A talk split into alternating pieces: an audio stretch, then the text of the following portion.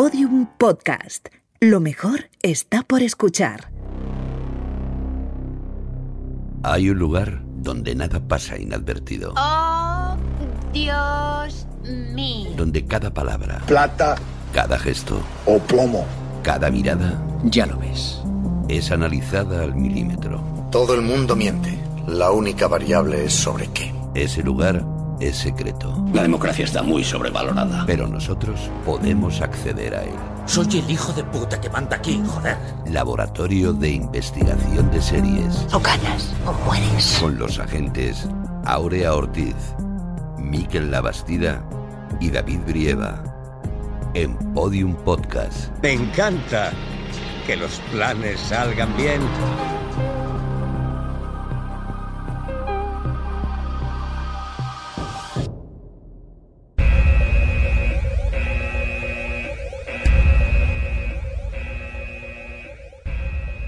Lo curioso de David Brieva es que cada persona que lo conoció cuenta una versión diferente. Fue librero, fue historiador, fue seriéfilo, fue comiquero... ¿Quién era David Brieva? Es una pregunta complicada. Es difícil definir a David. Nadie lo terminó de conocer del todo. No se abría. No era sencillo saber de él. Era divertido, ingenioso... algo torpe, pero buen tío. Un poco loco, tal vez. Muy pesado cuando le gustaba una serie. Aunque no elegía mal, la verdad. Un visionario. Él siempre vio las posibilidades de los podcasts. Y dale, que dale con esa serie. Que la vieras, que no te la perdieras. Un hombre arriesgado, aventurero... que si esta serie es la definitiva, que si es la bomba... Muy persistente el tío, no se cansaba. David era un soñador. David era un bohemio. ¿Pero qué decís? ¿De qué habláis? ¿Por qué os referís a mí así? Ay, nosotros creíamos... ay, que nos habían dicho... Si es que no os puedo dejar solos, ¿eh? Que os ponéis de un sentimental que no veas.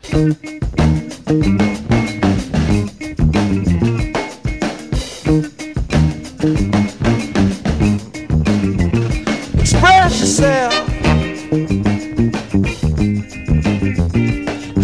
yourself.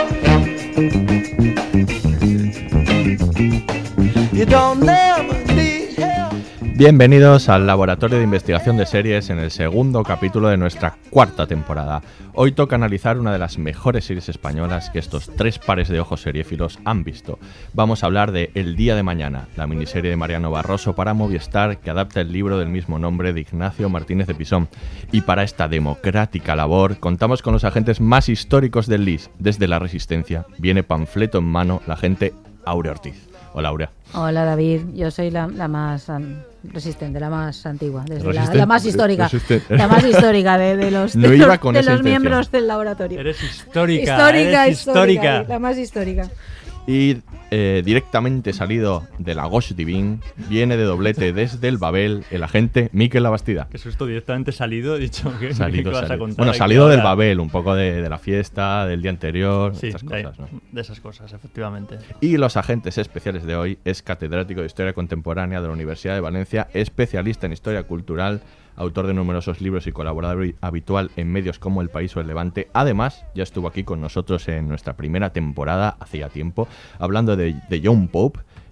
No es Justo Gil, pero es Justo Serna. Hola, Justo, ¿qué tal? Hola, muy buenos días. Estoy encantado de estar con vosotros. Un placer. Y es una estudiosa de historia y espectadora premium de series de televisión y gran lectora. Además es conocedora de la época como militante del PC en aquellos momentos. Marisa Begué. Muy buenas, Marisa. Muchas gracias por vuestra invitación. Es un placer estar aquí con vosotros y sobre todo para hablar de una serie tan maravillosa como es El Día de Mañana. Sí que lo es. Bienvenida. Y aquí el que os habla para proponeros un negocio muy bueno de venta de series por catálogo, el agente David Brieva. Comenzamos.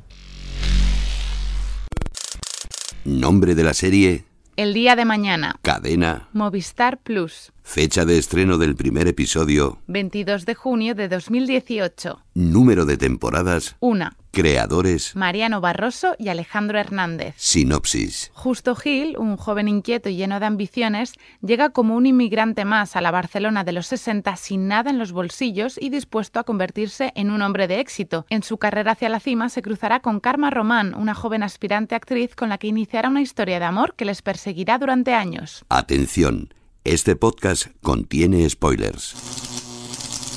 Justo Gil llegó a mi barrio en octubre de 1966 y hasta entonces nunca había salido del pueblo. Él Bueno, era aquello que se podría llamar un cateto. Barcelona le debió sobrepasar. Imagínate viniendo de un pueblo. Era una ciudad mágica. Hipócrita. Era una ciudad muy dura. Lo sigue siendo, ¿eh? Estaba llena de anarquistas, de comunistas y también de policías. Delincuente, chorizo, rata. Era una ciudad llena de rata. Sabiendo lo que sé hoy, a lo mejor tendría que haberle invitado a un café y pedirle que se fuera.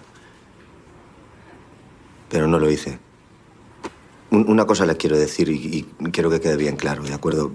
Mi primo podría ser un egoísta, podría ser un aprovechado, no lo sé. Martina. No lo sé porque eso es muy fácil de decir de cualquiera. Pero las cosas que se están contando ahora de él, yo no me las creo. Vamos, es que no me lo puedo ni imaginar.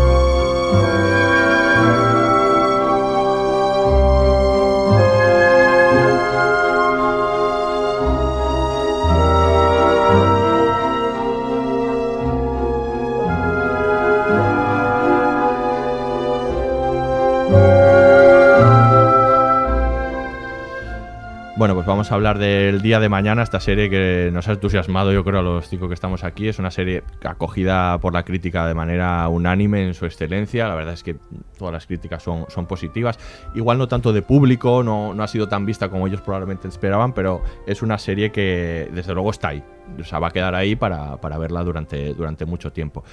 Bueno, hacemos una pequeña ronda y nos contáis qué os ha parecido la serie. Yo es que creo que es la serie ideal para... ¿Qué serie buena me estoy perdiendo? Esa.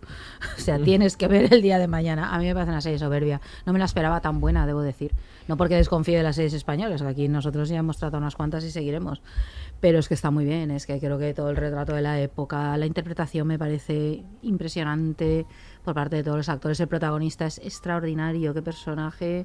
para la posteridad. No sé, yo la disfruté muchísimo. Me parece una serie de lo mejor que se ha hecho en el mundo del cine y las series en España. Quiero decir que creo que del mundo audiovisual español esto es algo de muchísimo nivel. ¿Sabes lo que pasa? Que estamos tan acostumbrados a que nos bombardeen con promociones previas que El Día de Mañana nos pilló un poco de sorpresa. Sí. Yo creo que hasta la propia plataforma Movistar no sabía lo que tenía entre manos porque no la publicitó como otras de sus ofertas, como La Peste, por ejemplo, como La Peste o como La Zona.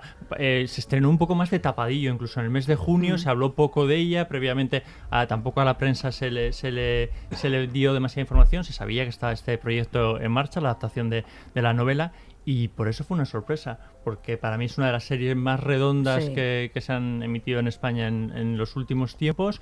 Diría que tiene todo. Y principalmente lo que tiene es una buena historia, ¿no? Y aparte un buen retrato de una época que yo creo que no estaba lo suficientemente bien explorado en el audiovisual nacional. Entonces es una suerte de descubrimiento. Marisa, Justo, ¿qué os ha parecido? ¿Os ha gustado la serie? Yo la verdad es que cuando vi que salía una serie sobre El Día de Mañana, la vi el mismo día del estreno, ¿no? Uh-huh. Porque me había gustado muchísimo la novela de Martínez de Pisón. Bueno, Martínez de Pisón me gusta muchísimo como novelista. Es un gran novelista, sus libros valen mucho la pena. Y bueno, y además es un escritor que escribe pensando también en las adaptaciones al cine, ¿no? Como pasó, por ejemplo, con Carreteras Secundarias. Entonces, bueno, aunque el libro... La serie fundamentalmente es una buena historia. Y es una buena historia porque está basada en una buena novela. La historia que cuenta Martínez de Pisón es excelente. Y aunque la serie no sea totalmente fiel y tenga personajes incluso que no existen en la novela, la historia de Justo sigue siendo la misma. Entonces, yo creo que lo fundamental del Día de Mañana es que es un guión basado en una historia muy, muy interesante. Pero fíjate que hay novelas que no encuentran una adaptación tan buena, o sea, sí, que a veces tampoco es un es una garantía, ¿no? O sea, Juan Marsé tiene excelentes novelas que están adaptadas luego bastante el formato pobres. De miniserie, o yo diría película en 6 capítulos, es una forma de adaptar la literatura al cine estupenda. Porque es verdad que los metrajes, incluso de 130 minutos, que para mi gusto es una película ya muy larga, no permiten recorrer la historia tal como la permiten pues 50 minutos en 6, que pasan a ser 300 minutos. Entonces yo creo que la literatura y las series deberían fundirse muchísimas más veces y sacar productos tan buenos como El Día de Mañana como serie.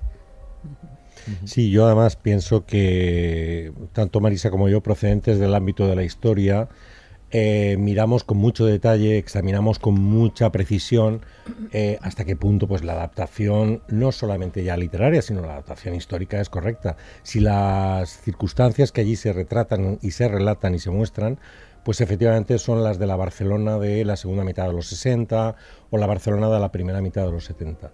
Y en efecto, yo creo que en ese punto, aunque solo sea el escenario, ese punto es fundamental. Porque hace creíble, hace perfectamente verosímil lo que está sucediendo. Y por tanto la historia de ese personaje, Justo Gil, bueno, se inserta en un ambiente entre cutre, miserable y también pijo, vamos a decirlo así, el pijismo de la Gauche Divine, y se adapta también al ambiente franquista, tardofranquista. Creo que es una serie excelente, tanto por lo que se refiere a la, digamos, al cuidado histórico con que se han mostrado los personajes y los ambientes, cuanto a la propia intriga. Como decía Marisa, de una buena novela puede salir una mala película, pongamos por caso. De una buena novela puede salir una excelente serie o una buena serie, ¿no? Y yo creo que este es el ejemplo palmario, palpable, de que se pueden hacer bien las cosas y que efectivamente un metraje largo permite no ser fiel al detalle, a lo que la obra literaria tiene, pero sí a todos los matices. A mí me gustaría hablar después, me reservo la opinión ahora, me gustaría hablar de los personajes de carácter y los personajes de destino, ¿no? Y yo creo que aquí viene bien. Y bueno, es una época, como habéis dicho, es una serie que, como habéis dicho, refleja muy bien la época. Ese Día de Mañana que decía Pisón, que bueno, que era un poco que estaba en la boca de la gente, ¿no? Ese día que iba a llegar, esa también pequeña esperanza de lo que de los tiempos que cambian, en lo que se iba a convertir. ¿Cómo era? ¿Nos puedes contar justo un poco cómo era esa España en esos momentos, ¿no? Me lo preguntas por mi vejez. Hoy no doy una, ¿eh? Me lo preguntas por mi vejez o por mis conocimientos históricos. Por tus conocimientos, por supuesto.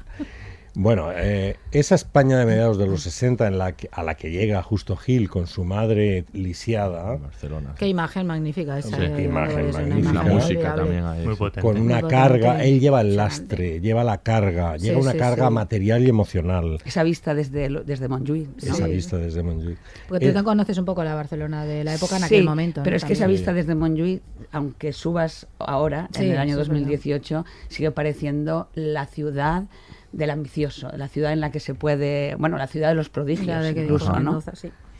Pues nada, cuando llega Justo Gil a esa Barcelona de los prodigios, llega en un momento en que, en efecto, la ciudad está despuntando, está convirtiéndose, como tantas veces se ha dicho de manera tópica pero cierta, pues la puerta de Europa para España, era la ciudad más moderna, más libre y por tanto era el sitio en donde se podía acceder a todo aquello que estaba reprimido. Pero Justo Tello no llega con esa intención. Justo Tello llega con la intención, 1, de sanar a su madre y 2, de triunfar en la gran ciudad y lograr pues una bienes de fortuna que de otro modo no tendría, ¿no?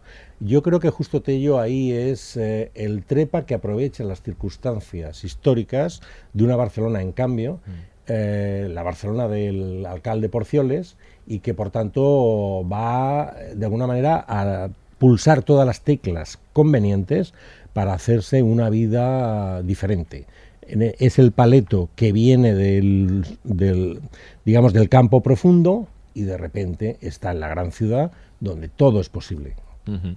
Con toda su ambición. Luego la serie también refleja un montón de acontecimientos históricos concretos, ¿no? Me parece sobre todo muy bien retratado al principio la manifestación de los curas, ¿no? Contra los abusos, claro. y que es algo, ¿no? que decía... que sitúa históricamente, claro, a la serie, ¿no? Exacto, sí, ¿no? Y que era una imagen muy sorprendente y muy poco y que es un reflejo habitual, ¿no? de esto que estábamos comentando, de cómo los tiempos cambian, ¿no? Decía Mr. Martínez Pisón de que eso... era impensable años atrás, ¿no? Por ejemplo, los curas manifestándose, ¿no? Y otra serie de acontecimientos. Pues fíjate que voy a hacer una revelación indiscreta. Tanto Marisa como yo nacemos el año en que se inaugura el Valle de los Caídos. Uh-huh. Y el año en que se inaugura el Valle de los Caídos, el discurso fundacional de Francisco Franco es un discurso de guerra, es un discurso de cruzada. Sí. La Iglesia está vinculada completamente al régimen y, por tanto, es cierto eso que denominamos el nacionalcatolicismo.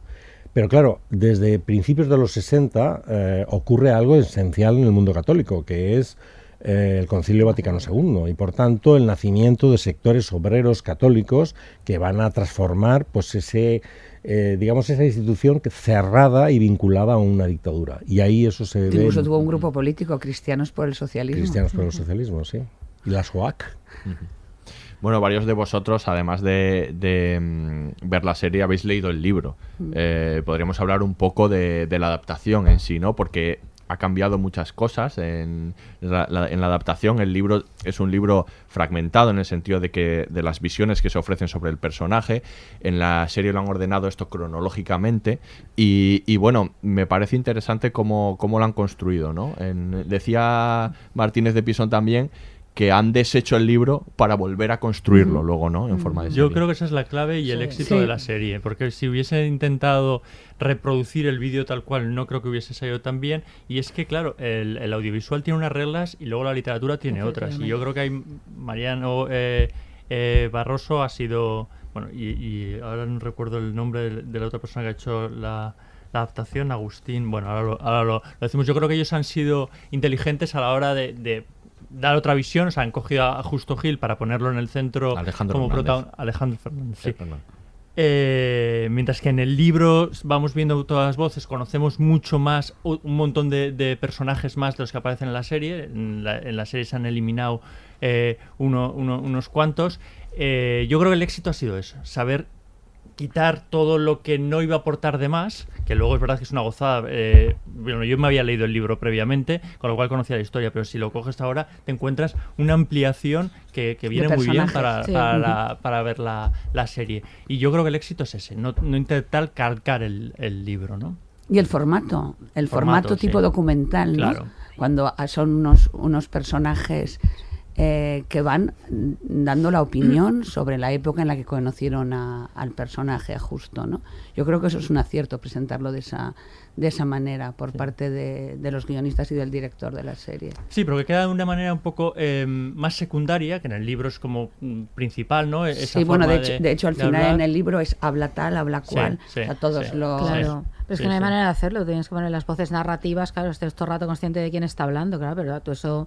En un relato audiovisual tienes que plasmarlo en imágenes, entonces está claro. Hay una voz que habla, pero luego tú ves en presente lo que está sucediendo, claro, no es lo mismo. Sí, pero podría eso está muy bien hecho. La tentación de dar más voz a ese coro de personajes que van hablando de él. Porque en el libro se les conoce un poquito más. Y yo creo que no, que aquí ha sido inteligente a la hora de coger como hilo a Justo Gil y centrarse en él completamente, porque es el protagonista absoluto. Vamos. Yo creo que la clave es, como decía Henry James, to tell o to show. O sea, contar o mostrar. Claro. Y tanto en la novela como en la serie, yo creo que se juega con gran equilibrio entre la parte que es puro relato, es decir, alguien cuenta algo de Justo Gil, y lo que nosotros vamos a ver de ese Justo Gil en acción, precisamente en esa Barcelona de Porcioles, ¿no? Creo que, además, el personaje tiene, digamos, unas fechas, si no me descuento, tiene unas fechas de nacimiento y muerte muy significativas. Nace en 1939 y muere en 1978. Uh-huh. Es decir, que cubriría ese periodo largo, larguísimo, espantosamente largo y mineral del franquismo, y por tanto lo que nos viene a mostrar es cómo alguien que en principio no estaba destinado a ser un personaje relevante dentro del franquismo, pues consigue auparse, elevarse en una circunstancia que le es hostil y que sin embargo por su pillería, por su avaricia, por su ambición, consigue hasta cierto punto triunfar. Digo hasta cierto punto, sí, por si alguien no lo ha visto. Yo no creo que triunfe en ningún momento. Hasta cierto punto. No, yo creo que siempre está por debajo. Yo creo que es víctima todo el rato. Y con un miedo tremendo a que descubran su... Que es un pobre diablo. Su engaño, su impostura, ¿no? Yo es un personaje que siempre mira desde abajo. Mira desde abajo a la Gauche Divine de Boccaccio, bueno, en la serie Babel, mira a los policías desde abajo y bueno, mira a todo el mundo desde abajo y siempre con un miedo permanente. Yo creo que es una víctima de su propia ambición, ¿no? Creo. Yo creo que es un personaje un pelín más rico. ¿Por qué razón? Porque en algún momento él llega a sentir una especie de estabilidad emocional, que es cuando se está construyendo o reconstruyendo el chalet o la torre en donde bueno, pues podrá albergar a su prometida, a su novia, y donde él podrá plasmar materialmente aquello que es el éxito o el triunfo. Esa circunstancia yo creo que prueba que el muchacho que está madurando, que el joven que llegó con ambiciones pero que se está asentando en una Barcelona conflictiva, cree que tiene posibilidades. Evidentemente no las va a tener y va a ser un fracaso su vida. Cada vez que parece que a Justo Gil, cuando tiene el trabajo en Hospitalet y el buen sueldo, siempre hay un giro que lo vuelve a hundir. Lo vuelve a hundir. Cuando vuelve a tener la relación con Carmen y entran los policías, que es cuando él quiere matarse con Hilario en el coche, ¿no? Entonces yo creo que es un personaje que nunca le llega a ir bien. Claro, siempre está como y con la amenaza permanente de que lo van a descubrir. Sí. Que sus decisiones nunca son por voluntad propia y al final siempre es impulsado por los acontecimientos o por otras personas. Sí, estoy muy de acuerdo con eso. ¿No? Que hay una especie como de huida hacia adelante del personaje. De para salir de esta me meto en esta y para salir de la otra me meto en la otra. Sí. Hay, el Martínez de Pisón decía algo con lo que yo estoy un poco de acuerdo, que es que en momentos convulsos de la historia no somos dueños de nuestros destinos. Y yo creo que esto le pasa un poco, ¿no? Sí, sí. A Justo Gil, principalmente porque es quien ponemos el foco en esta serie, pero al resto de personajes un poco también, ¿no? Son como... están un poco a merced de la historia colectiva, ¿no? Y al final sus vidas y sus acciones y sus decisiones vienen motivadas por otras razones. En general nos pasa en la vida, por supuesto, no somos dueños de nuestros destinos. Pero en este caso hay poco de meditación, de no quiere estafar en realidad a Karma, pero se ve en la obligación, no quiere hacer ciertas cosas, no quiere ser confidente, pero no le queda otra. Forma de salir entonces de ahí. Al final es la única, solo encuentra maneras de salir de los diferentes atolladeros, ¿no? en los que se va metiendo. Sí. Es un poco pobre persona en ese sentido, pero no pobre como personaje, ¿eh? No, fijaos que nos hace la habilidad literaria y después televisiva de la adaptación, nos hace creer que efectivamente el personaje, pues en el fondo, toma cierto tipo de decisiones, pues abocado por los acontecimientos, determinado por unas circunstancias históricas, la fatalidad se le impone.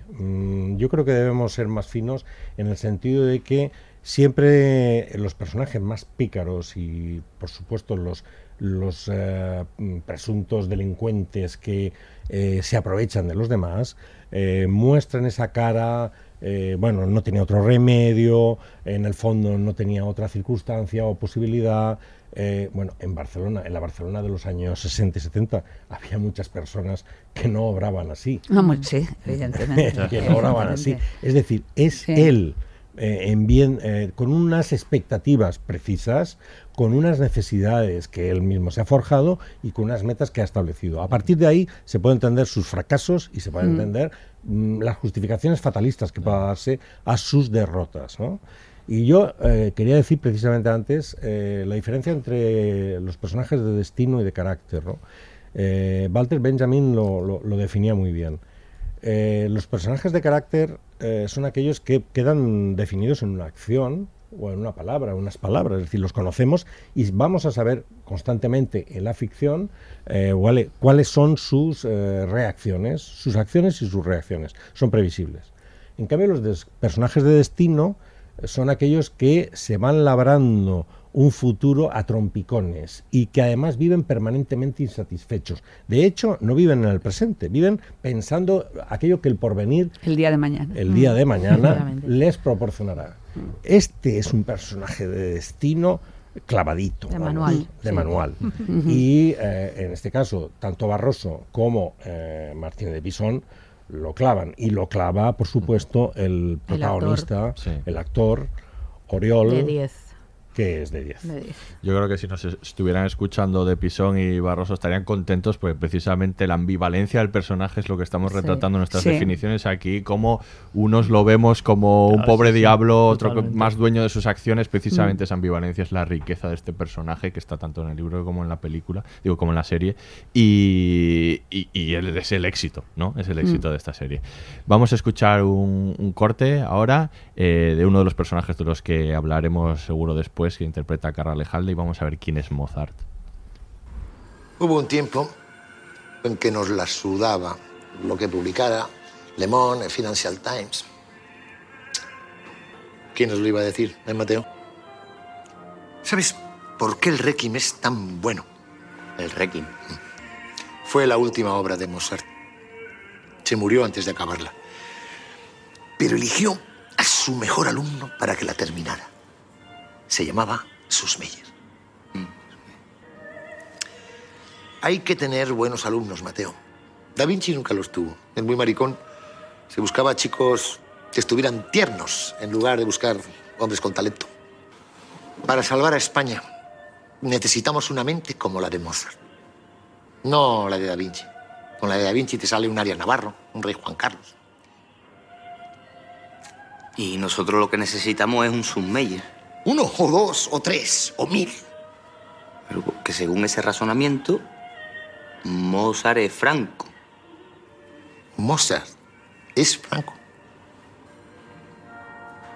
Yo, si quiere que le sea honesto, mi comisario, eso del fascismo como que no lo entiendo mucho, ¿sabes? Yo creo que es por mí, porque soy un poco bruto y eso, que no... Y a mí el tema este de las ideologías como que me... Te superan. Eso, me superan, sí.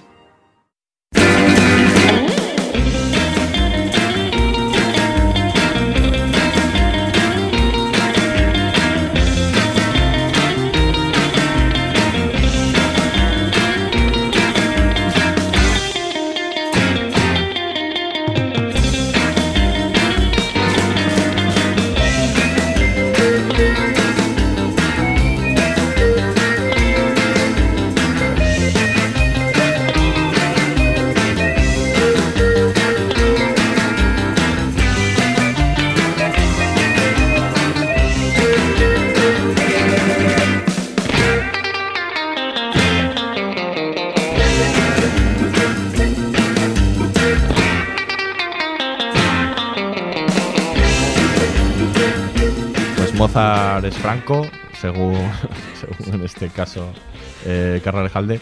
Y bueno, vamos a seguir hablando del Día de Mañana. Vamos a hablar, hablamos también de otros referentes. Ellos hablan mucho de Últimas tardes con Teresa, de Juan Marsé, y dicen un poco que el pijo aparte tiene parentescos con Justo Gil. Bueno, también hay otro... O sea, el tono de la novela es completamente distinto. Sí, pero, claro. Sí. Pero bueno, hay otros referentes, y también hay, como últimamente también muchos, además de haber series y literatura, también hay ensayos últimamente que muchos referentes a esto de la cultura de la transición que acuñaba Guillem Martínez, ¿no? Muchas veces se está revisando bastante, ¿no? Todo ese periodo, tanto desde el mundo del ensayo y de la reflexión política y cultural. Se acaba de sacar Jordi Costa el libro, ¿no?, de cómo acabar con la contracultura, ¿no?, que hace todo un repaso ahí de los años 60, 70, 80, ¿no?, bastante crítico en algún momento, tanto crítico como heterodoxo, ¿no?, es decir, planteado saliendo un poco de tópicos y clichés. Bueno, y el propio Guillem Martínez, ¿no?, que en la cultura de la transición acuña el término como tal, que ahora hoy en día se ha convertido en un lugar común. Hace unos años nadie hablaba de cultura de la transición. Sin embargo, ahora se ha acuñado, y esto también da lugar a veces a reducciones poco... en fin, poco certeras, ¿no?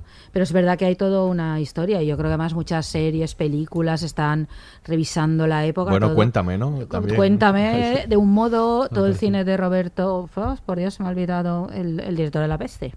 El director de La Isla Mínima, Alberto Rodríguez, te disculpa. Alberto Rodríguez le hemos llamado de todas maneras. De todas formas, sí, eso también es verdad. Que tenga un nombre más curioso más y no tan normal. Es que claro. Es lo que tiene. No, pero La Isla Mínima, todo, él ha hecho varios relatos en esa época, sí, ¿no? Y volviendo a revisar, y es una revisión nada favorable para la época, ¿no? Que muestra muy bien, digamos, que esto pues era una época con muchos grises y muchas sombras y mucha cloaca del Estado. No podía ser de otra manera. Efectivamente. O sea, no, pero el franquismo estaba sin desmontar. Claro, pero eso se está haciendo ahora. Pero había como una especie de pacto, ¿no? De no contemplar, claro, no poner otros puntos de vista de esa época. Probablemente necesario en su momento. Yo creo que fue necesario, y también entiendo que ahora se diga, no, esperar, que algunas cosas que se pactaron allí o se callaron, ahora, claro, están aflorando y no nos están haciendo ningún bien. Y justo esos años previos a la muerte de Franco igual estaban menos retratados. Se ha hablado mucho de los posteriores o más variado, pero esos años previos yo creo que estaba menos retratado. Y en general yo creo que es necesario, ¿no?, que las series y el cine contribuyan a la memoria histórica, que yo creo que era algo que no está del todo explorado y ahora se empieza a hacer bien, porque hay como una especie de dulcificación también de esa época del tardofranquismo, que obviamente apelando un poco a la nostalgia, a la época de cuando éramos niños. Cuéntame tiene en parte esto, no siempre, porque Cuéntame también cuenta cosas que no van por ahí. La Alquería Blanca, por ejemplo, de un modo que a veces parece más dulce de lo yo que estoy fue. De acuerdo con eso, sí, ¿no? Eso es bastante más dulce de lo que pero fue. Yo creo que fue un ejercicio de nostalgia por la infancia, por mi juventud, que claro, la época era mala, pero mira, salíamos a bailar, jugábamos, mira, y entonces yo creo que ahí jugábamos en la calle, íbamos sueltos en los coches. Es difícil esto, una nostalgia bastante chorra. Sí, entonces, bueno, yo diferenciaría entre, y no, la distinción no es mía, entre nostalgia y melancolía. Sí, la nostalgia es, digamos, el sentimiento de pérdida de algo realmente existente.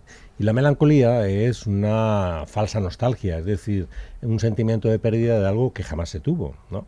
Entonces, cuando en series como Cuéntame se presentan ciertos aspectos de una infancia, bueno, pues en el fondo feliz, sin mayor conflicto, con algún roce, pero en el fondo, digamos, llevadera, se está incurriendo precisamente en esa melancolía del adulto que sirve pues un poco para pensar que cualquier tiempo pasado fue mejor, ¿no? O pensar para que justificarse a sí mismo. Que igual no todo fue tan malo y oye, está bien, ¿no? Sí, o cualquier tiempo pasado no fue tan peor. Efectivamente. No sé si mejor, pero... Claro, y apela mucho a lo individual, aunque reconozcamos todas cosas en las que hemos coincidido en nuestra infancia, pero apela mucho, claro, cuando yo era niño pues era feliz y me da igual que hubiera una dictadura porque a mí no me llegaba. Bueno. Sin embargo, claro, cuando vas a una mirada más amplia, que es lo que yo creo que hace esta serie u otras, claro, la cosa varía muchísimo, aunque estés centrado en una historia particular. Yo creo que eso depende, en España...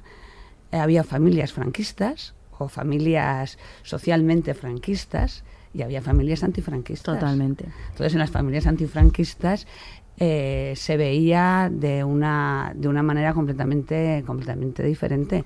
O sea, yo recuerdo el día que se murió Franco, que mi madre bajó a comprar botellas de champán y bajó con el carnet de identidad para que, si le preguntaran, dijera que ella había nacido el 23 de noviembre y que por lo tanto las estaba comprando para su cumpleaños. Qué bueno. Entonces, bueno, pues eso es una realidad, claro, pues de cómo se vivía en unos sitios o en otros la muerte de Franco, ¿no?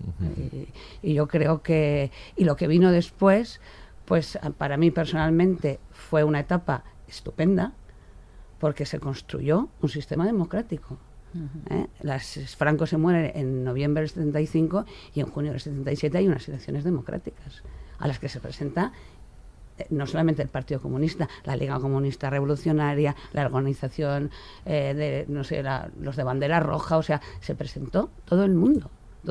Que bueno, que viniéramos de una época en la que no había habido una educación política de los ciudadanos, no quiere decir que las elecciones no fueran libres. Entonces yo aquellos años, que los viví en la universidad y militando en el Partido Comunista, pues la verdad es que los recuerdo como unos años buenos, porque realmente estábamos construyendo una democracia que ha resultado ser imperfecta. Bueno, mostradme una perfecta y...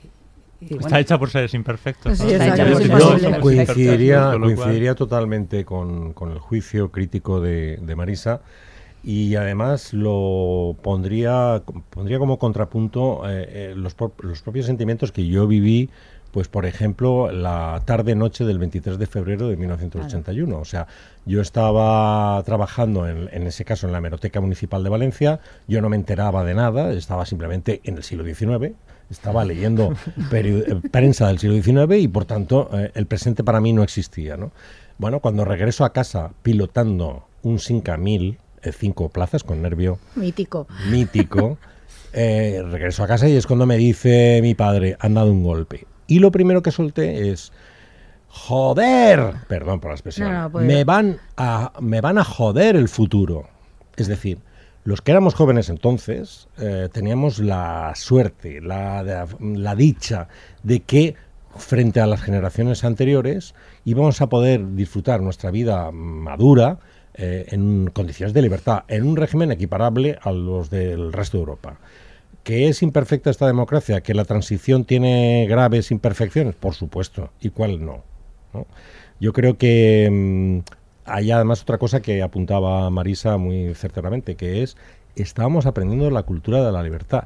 Yo no sabía lo que era exactamente una democracia, no me la habían enseñado. No sabía lo que era un sistema multipartidista, no sabía... el partido era una cosa que se atendía a lo que se me decía en clase. El partido era... los partidos parten. El partido era una organización prácticamente diabólica. Tuvimos que aprender mucho, muchísimo. Y los que no fuimos protagonistas de la transición, sino en todo caso beneficiarios, efectivamente podemos ahora retrospectivamente criticar, yo creo que atinadamente, criticar aspectos que no se resolvieron o aspectos que se plantearon mal. Pero hay que mirar los procesos y tomar este fenómeno como si fuera una bomba de relojería. Un régimen que dura 40 años no se desmonta en un plis-plas.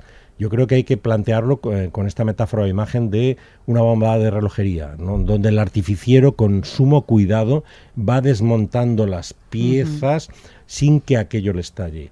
Y la democracia española, imperfecta, estuvo a punto de estallar varias veces. Y no solamente en el 81. Operación Galaxia.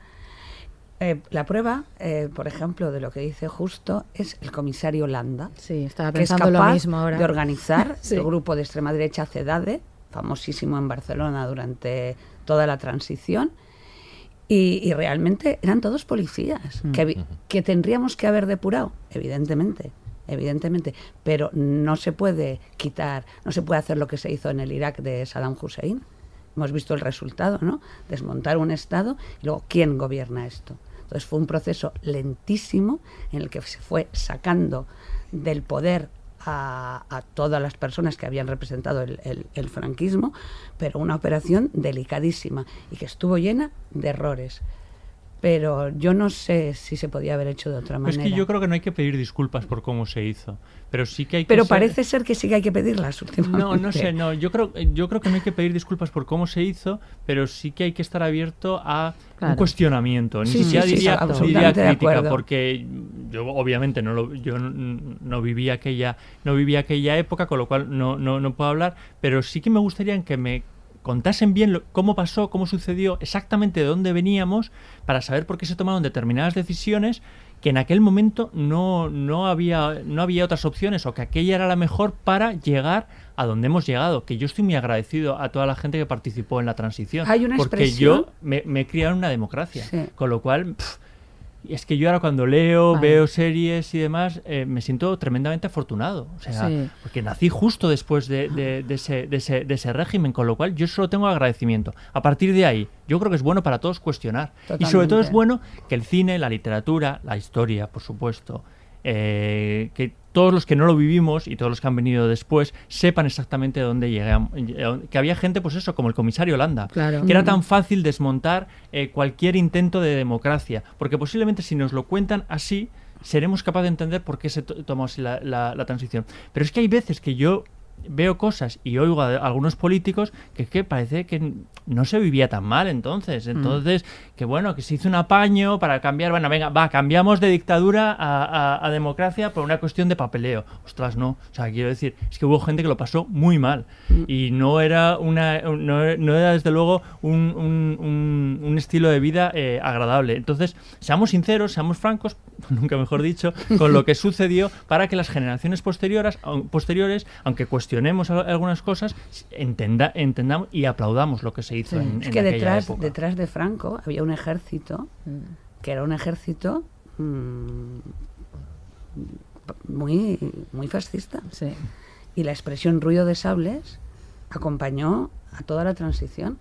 Y realmente cuando el ejército se empezó a democratizar, fue cuando empezó a perderse ese miedo. Y de hecho en el 81 todavía el ruido de sables provocó un golpe de Estado. Claro, en la serie vemos con mucha claridad, por un lado, lo que representaba la Barcelona moderna, la modernidad, claro, la Gauche Divine, la posibilidad de vivir en una España completamente distinta, que se parecía extraordinariamente a Europa, ¿no? Y de otro lado vemos, digamos, la miseria material, moral, de un personaje como Holanda, que encarna y representa no solamente una opción individual, sino todo un grupo amplio de personas, entre ellos básicamente policías, pero también de lo que podríamos denominar en aquella época, con expresiones de entonces, de los poderes fácticos. Es decir, todo ese sector del franquismo... El búnker. Y el búnker. No solamente ese sector del franquismo sociológico, que era, bueno, aquellos que se habían adaptado mejor que peor a una dictadura que duraba mucho y que dices, bueno, pues nos da de comer, ¿qué vamos a hacer? Que, por ejemplo, en mi familia eso era la actitud habitual. Mi familia era franquista sociológicamente hablando, ¿no? No me refiero a eso, me refiero efectivamente al búnker y me refiero a los poderes fácticos. Es decir, había una oposición a cualquier transformación o cambio muy grave y muy grande, y por tanto un error mínimo podía pagar muy caro, y por tanto la legalización, por ejemplo, del Partido Comunista, en donde tantas veces se ha dicho que el Partido Comunista y concretamente Carrillo cedió, pues yo creo que fue un logro absoluto. Ese día brindamos con champán, porque entonces no había cava, o al menos no con esta denominación. Brindamos todos porque era la clave, la piedra de clave, ¿no? De un régimen que en efecto había que desmontar muy lentamente, y en donde esa esperanza que significaba legalizar al Partido Comunista abría las puertas a todo lo demás, ¿no? Bueno, pues vamos a escuchar ahora otro corte y seguimos hablando de temas esenciales de la serie. No sabía si venir a partirte la cara o colgar unos carteles frente a tu casa diciendo que eres un torturador y que lo viera tu mujer. Sí, ya lo sabe todo. Ya lo sabe todo. ¿Qué pasa? ¿No me crees? Ve a buscarla. Anda. Es hora de perdonar, Justo. ¿Por qué tú lo dices, Mateo? No, porque yo lo digo no. Lee los periódicos, mira la tele. Hay que olvidar, mira para adelante. Eso es lo que dicen, mira para adelante. Yo no quiero. Ah, ¿no quieres? No. ¿No? ¿No? Tú elegiste esto. No es verdad. No, sí, es verdad, sí, es verdad, sí. ¿Qué pensabas, que no ibas a pagar? ¿Eh? ¿Has pagado tú, Mateo? No seas ingenuo. Tú tendrás la culpa, pero yo tengo los muertos. Habrá que vivir con eso. Come on, say now, people, won't you get on down? Just feel the music and shake a thing around. Hey everybody, what you come here for? You're here to party, so bring it on the floor. And when your soul's on fire, I found out there ain't no stopping no how. Come on now people, let's do the glide. Everybody. Seguimos seguiremos hablando del Día de Mañana. Vamos a hablar de temas esenciales, ¿no?, que aparecen en la serie. Uno de los que aparece, por supuesto, es la resistencia, ¿no?, de estos años al franquismo. Aparecen los comunistas, aparece todo el mundo cultural, ejemplificado en Emili y el teatro también. La Gauche Divine, que ya habéis dicho muchas veces, son personajes o temas esenciales, ¿no?, que quiere tratar Pisón y Barroso. Yo es que creo que esto entra un poco en lo que estábamos comentando antes y lo que decía Mikel, en la importancia de que las ficciones, y sobre todo si bien hechas, como es el caso, muy matizadas y mostrando las muchas caras que tenemos y el hecho de que no somos de una sola pieza, cuentan. Entonces yo creo que eso lo cuenta bastante bien, se ve muy bien esa idea de estaba el régimen y estaba quien resistía. Y había muchas maneras, la política pura y dura, el personaje este del comunista, sí, estupendo, ¿no? Personaje. Y la conversación que tiene con él, que me parece magnífica, ¿no? La de la Barceloneta, la de la playa. Exacto, sí, cuando están ahí hablando y él dice que significa ser comunista y que en el fondo tal, y lo lúcido que es, ¿no?, este militante, que expresa muy bien cómo era eso, toda la parte de la Gauche Divine, sí. Allí se establece una de las únicas veces de afecto de Justo cuando el policía, cuando el militante comunista le cuenta la anécdota de para vencer el miedo al mar, que su padre va poniendo las sardinas. Uh-huh.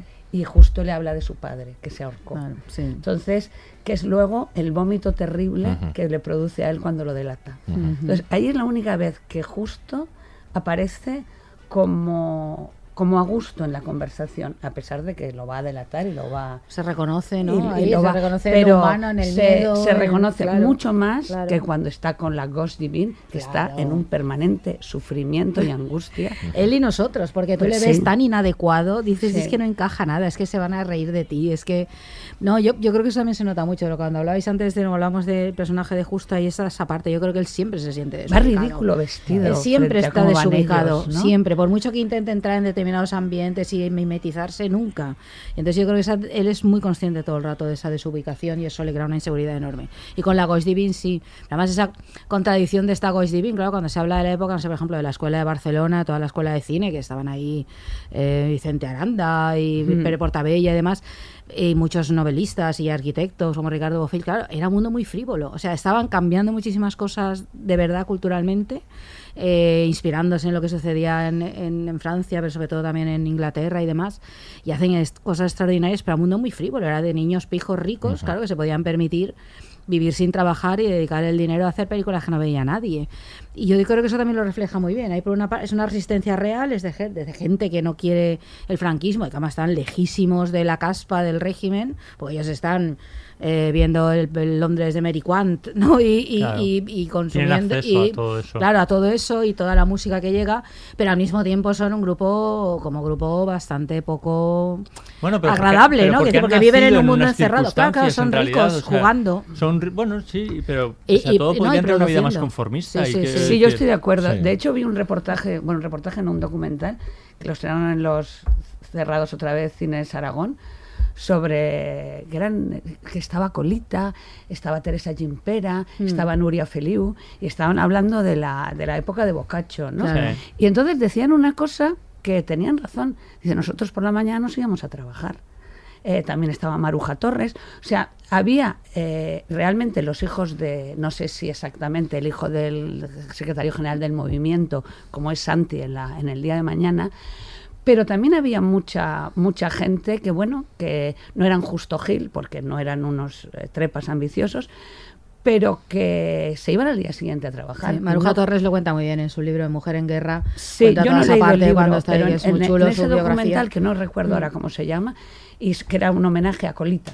Era un homenaje a Colita, sí. Colita creo que se llama, sí, ¿no? Sí, Colita. Hablaban de esa época. Es verdad que también a lo mejor en un momento determinado, en un libro de Rafael Reig lo dice, como en un momento determinado a lo mejor las familias ricas dijeron, vamos a dejar que nuestros cachorros jueguen a la democracia, porque cuando la democracia llegue, estarán bien situados. Claro. Sí. Y de hecho, en la novela está el personaje de Tony Cole, que no aparece en la serie, que su abuelo fue senador socialista. Uh-huh. O sea, sí que de alguna manera esas familias no veían tan mal que sus hijos... Uh-huh.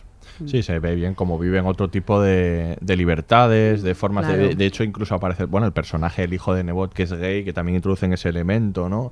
También, y como bueno, luego las curas terribles, eso te iba a decir, ¿no? Que eso tampoco lo tienen muy bien asumido ahí.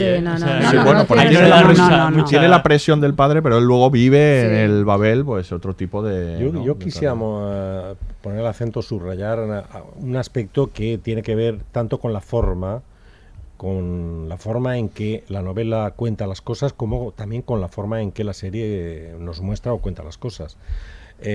Aunque no sean equivalentes, sí que es cierto que en ambos productos el personaje es contado, es relatado. Claro. Es decir, alguien interroga, alguien establece una interlocución con un tercero y ese le va detallando, le va diciendo lo que sabe, lo que sabía, lo que hacía... Justo Gil, ¿no? Y yo creo que eso es un acierto absoluto. Es un acierto que viene claramente, por ejemplo, de Ciudadano Kane, está claro. Al propio Charles Foster Kane jamás lo vamos a escuchar por su propia voz. Siempre es relatado por otros, aun cuando en estilo directo lo oigamos, ¿no? Y en este caso sucede lo mismo. Es decir, Justo Gil nunca habla por sí mismo, habla por mediación de otros. Por tanto, su figura contradictoria, patética y a la vez ambiciosa, su figura, digamos, del paleto, pero además del tipo que triunfa aceptablemente en un contexto duro, a pesar de esa Barcelona deslumbrante, es algo que nos cuentan sus amigos, los que lo frecuentaron, sus familiares. Y yo creo que eso es un acierto porque vamos viendo a un personaje, como decía antes, de destino, que se va fraguando poco a poco, pero del que no tenemos todos los rincones, todos los perfiles. Y por tanto, del que podemos muy bien sospechar que hay muchas partes de su conducta, de su psicología, que quedan oscuras, porque los que lo cuentan no lo saben. Claro, decía también Martínez de Pisón que la voz no es de él porque él es un mentiroso. Entonces, claro, sería, por supuesto, un narrador poco fiable, bueno, si lo viéramos desde su punto de vista. Tampoco sabemos si los demás lo son. Claro, el narrador que cuenta también puede serlo, ¿no? Pero bueno, su verdad sería... Claro, te engañaría igual que a todos los demás, ¿no? Contándote su propia historia. Algo así. Una cosa, porque ha nombrado a Rafael Reig, Marisa es otro de los... Bueno, hay mucho, también en la literatura se está revisando muchísimo la transición y él es uno de los que más lo está haciendo, Antonio Orejudo, toda esta generación, el propio Martínez de Pisón, con libros. Además, él acuña el término, en todo está perdonado, de la inmaculada transición, la línea que hablábamos antes, que es muy significativo, ¿no? Esa idea de, por lo que hablábamos antes, de la transición, y él es otro de estos escritores que están constantemente ambientando las novelas en los años 60, 70, la última, de hecho, empieza en los 60... la historia de infancia y demás, y es otro de estos retratos que se está haciendo, tan importantes, ¿no? Desde muchos puntos de vista. Yo volviendo a lo de la Gauche Divine, bueno, primero, el documental al que hacía referencia Marisa, que yo creo que es interesante, que es de Ventura Pons, que se llama Cola, Colita, Colasa. Eso es. Porque está muy bien, porque es verdad que hacía un poco el retrato de esa época de Barcelona y de sus protagonistas. Y yo creo que es que esa figura de ese colectivo, ¿no? Por llamarlo de alguna manera, es muy importante, la necesidad y ganas que tienen ellos mismos del descubrimiento. Quiero decir, podrían tener una vida más fácil, en el sentido más placentera, más burguesa, como entendemos una burguesía que no debe esforzarse mucho, ¿no? Y sin embargo hay como ganas de descubrir. Y yo creo que a Justo Gil le viene muy bien, porque quiero decir...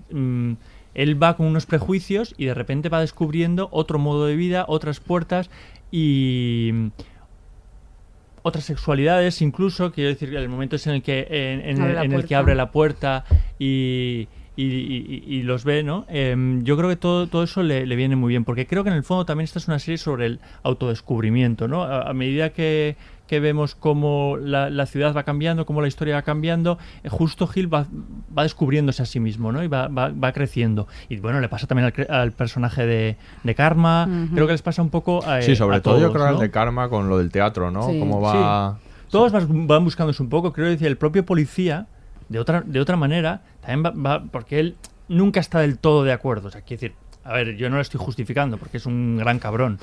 Pero es que tiene gracia, el cabrón. Sí, el cabrón sí, tiene gracia. Sí. Es un poco lo que decías antes tú, justo, del otro justo, ¿no? De la justificación. Pues con el policía pasa lo mismo, pero al fin y al cabo el policía poco a poco se va dando cuenta de que aquello que están haciendo no está bien. No, y que lo que están haciéndole a Justo Gil y a dónde le están condenando es una putada. Como él ve, ¿no? Cómo van a cambiar los tiempos, claro, y hacia dónde va, ¿no? De todas formas, hay una cosa en la serie que está muy bien, y es que España está en un contexto de una dictadura, bueno, en los últimos momentos de la dictadura, pero eso no se sabe porque nunca se sabe cuándo llegará el día de mañana, cuándo morirá el dictador, pero está en un contexto que es el contexto general del mundo, ¿no? Por ejemplo, de las drogas. Entonces, en el Babel o en el Boccaccio se fuma hachís, se prueban los tripis, y entonces... recuerdo en Mad Men cuando se fuman los canutos de María, que es todo de lo más bonito y de lo más experimental, y se toman los tripis y les sientan muy bien, y no solamente no les sientan bien, sino que son revelaciones. Esto muy glamuroso, es que con un Manhattan eso entra, vamos. Aquí el Justo Gil, que viene de un pueblo de los monegros, sí, que de pronto se tome un tripi en ese contexto, pero Hilario, el de la tortuga, Hilario está colgado en un tripi, no ha vuelto del viaje. Sí, es verdad. No ha vuelto del viaje. Entonces, no solamente es la España franquista o la Barcelona franquista, es la psicodelia, son los años 60, donde tú entiendes que esa juventud, coño, quiere hacerlo.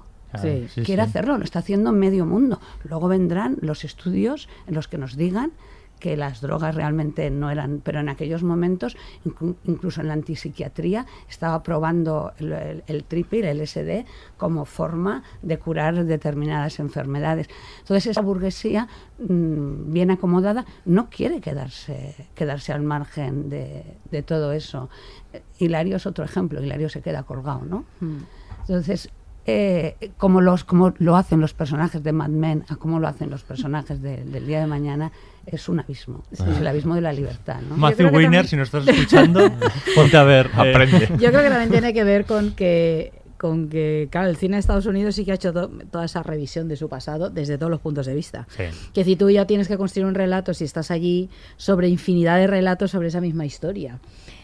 Obviamente puedes conseguir una obra extraordinaria como Mad Men, porque aplicas otros puntos de vista, pero es verdad que ya hay todo un imaginario colectivo creado sobre eso, es que te permite contarlo de otro modo. Y yo, claro, aquí es que lo que hablábamos antes, si no tenemos muchos relatos sobre esa época, los que hay están muy sesgados de una determinada manera o teñidos de melancolía o de cierta nostalgia. Claro, de pronto tú la tienes que crear, tienes que crear esta figura de Justo Gil, y tienes que crear el modo en que está ahí. Claro, en Mad Men se construye sobre un montón de imágenes que la gente ya tiene en la cabeza y que tú vas completando. Y España, yo creo que eso marca muy bien la diferencia y el modo en que nos relacionamos con nuestra historia. La España franquista era muy triste, claro, y muy aburrida.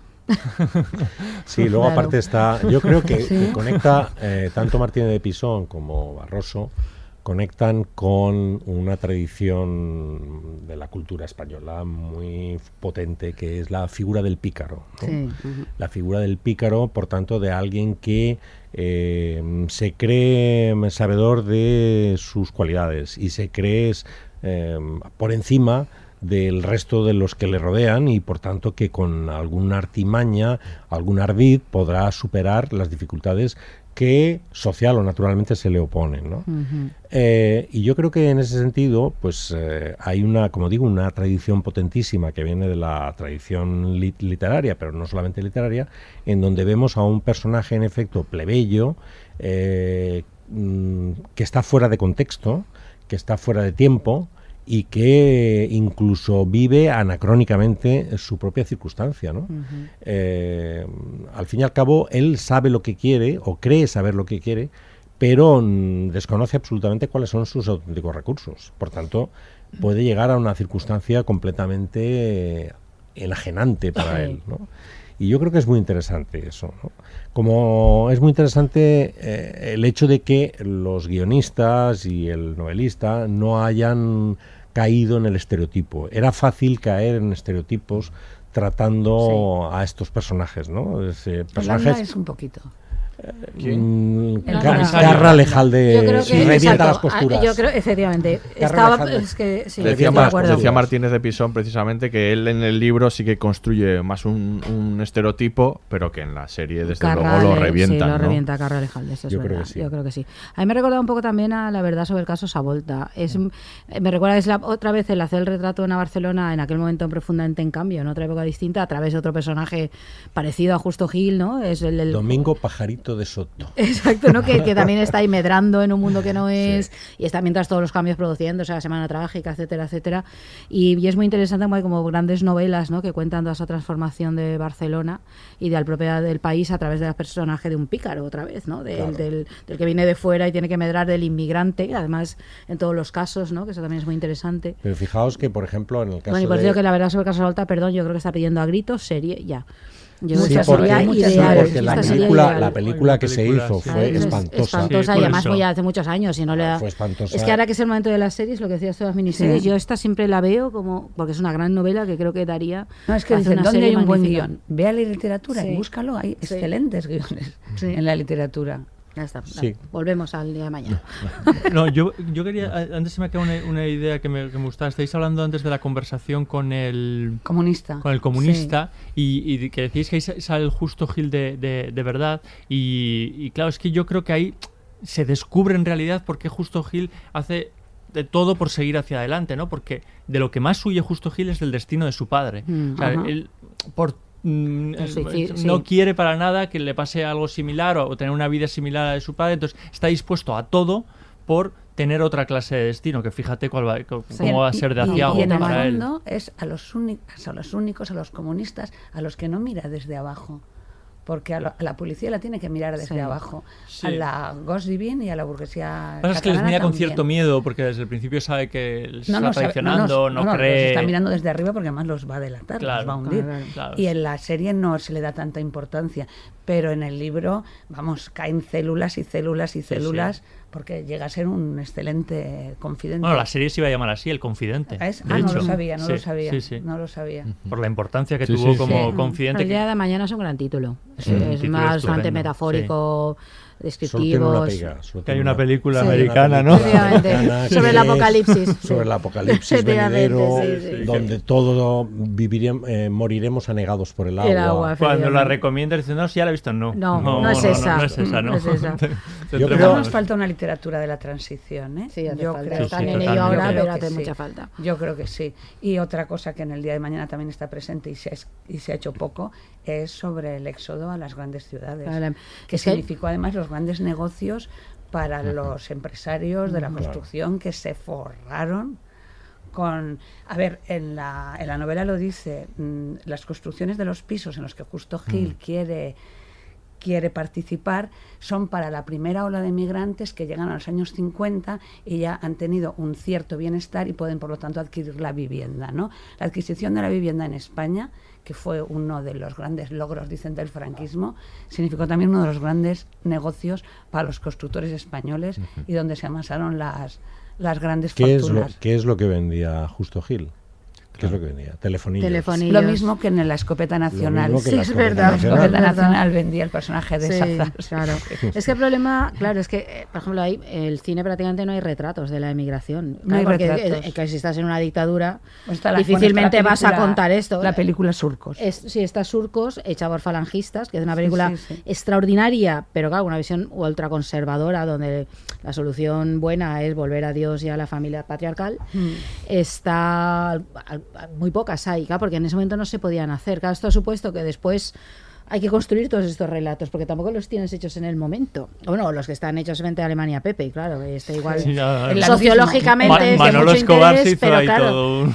Sí, pero no nos está contando. Es muy de alto interés sociológico todo ese tipo de cine del desarrollismo, pero ciertamente está dando una visión. Como el retrato, no nos vale. Un alto interés sociológico, pero digamos de lo que eran fantasías, deseos, expectativas. Lo que era el deseo, no la realidad. No era así, ¿no? Sí, solo está la piel quemada, es la única, la de José María Fort, que está así, pero es que hay una, y claro, no, ahora hay que construirlos, que esto, el relato de la inmigración española, tanto interna como como hacia afuera, ese no está hecho, no está construido prácticamente en novelas o en... O en El Día de Mañana aparece una cosa que fue muy interesante en Barcelona, es la rumba catalana. Sí. ¿Eh? Es que no se dejan nada en realidad, no se dejan nada, no dejan nada, no dejan nada de lo que era, no dejan nada. Por eso es una serie tan redonda. En cualquier caso, yo creo que, como decía Marisa, las novelas pueden ser una buena fuente para buenos guiones, y concretamente las novelas, por supuesto, de Ignacio Martínez de Pisón, lo son. Yo estoy pensando en otras anteriores, no solamente las que se han llamado al cine, sino otras que bueno, pues anteriores o posteriores. Derecho Natural, por ejemplo. Derecho Natural, el personaje que se parece cada vez más a Demis Roussos, es una cosa que dices, ¿cómo alguien puede parecerse a Demis Roussos, ¿no? Bueno, un personaje que tiene también su y atrás el relato del padre y todo eso. El relato del padre. Sí, sí. Y estoy pensando también, por ejemplo, en la última obra de Ignacio Martínez de Pisón, que merecería una miniserie ya, que es Filec.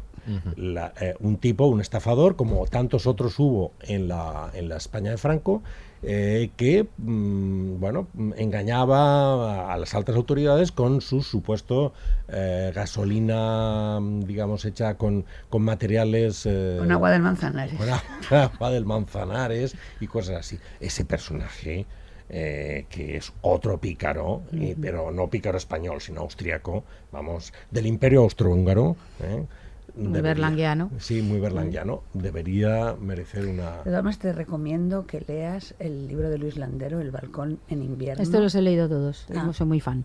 No eres de Luis Landero. Soy muy fan de Luis Landero. Sí. Ahí sí que hace un relato también de la llegada por parte de Andalucía a Madrid, ¿no?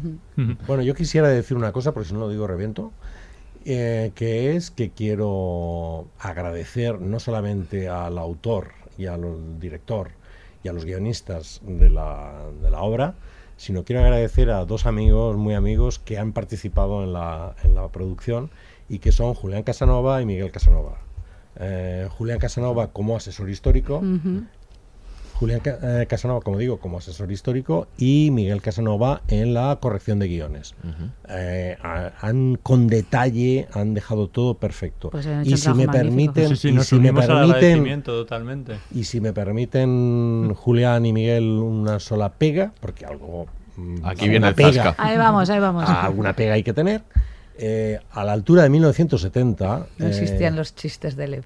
No me refiero a eso. A la altura de 1970, cuando alguien se refiere a un policía en términos despectivos, jamás le hubiera llamado madero. Madero, no. Eso es nuevo, eso es posterior. Eso es muy posterior, porque depende del uniforme que se le puso después. Fue cuando se le llamaría gris, o lo que fuere, ¿no? Pero no madero. Es el único anacronismo que les he pillado. Y los chistes del EP, ahí lo lleváis. Los chistes del EPE no son muy posteriores. Son eternos. Eso ya estaban antes. Pero fuera de este anacronismo... El EPE es del día de ayer, ¿no? Fuera de este anacronismo, la calidad de la ambientación, la observación. La fotografía es magnífica. Pues de eso... Es cinematográfica, es más que serie, es una película. Sí. De eso vamos a hablar ahora, vamos a escuchar un corte y seguimos hablando precisamente de esto. Yo no sé quién os dio mi nombre, pero os engañó. No soy la mano derecha de Carrillo en Barcelona. Más bien, si me pegáis un tiro y le hacéis un favor. ¿Un favor? Yo soy de la vieja guardia.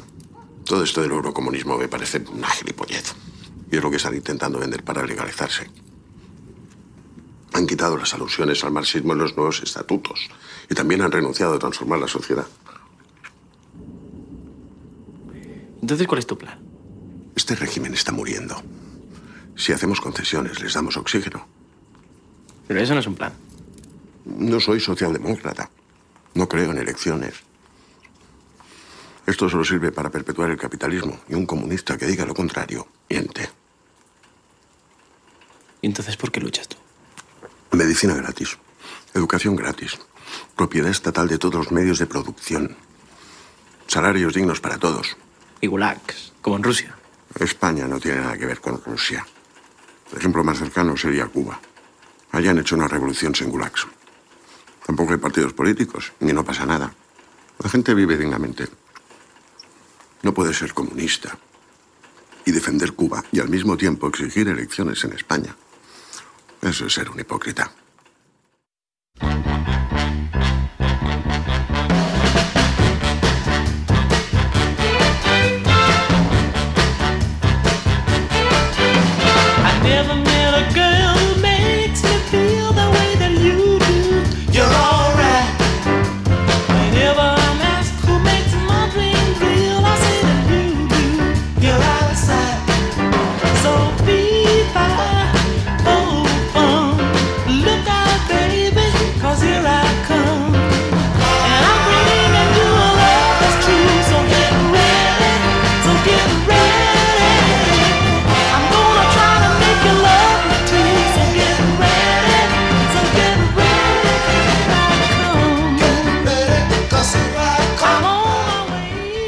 Vamos a seguir comentando un poco de otros personajes que aparecen en la serie, aunque bueno, todavía Justo da todavía más de sí, porque es un personaje del que hemos hablado mucho desde diferentes ángulos, pero yo creo que también tiene un par de elementos al menos redentores, ¿no? Que son el de su madre, yo creo, y el de Karma. El de Carmen que también, pues eso, esa casa que construye al final para ella, ¿no?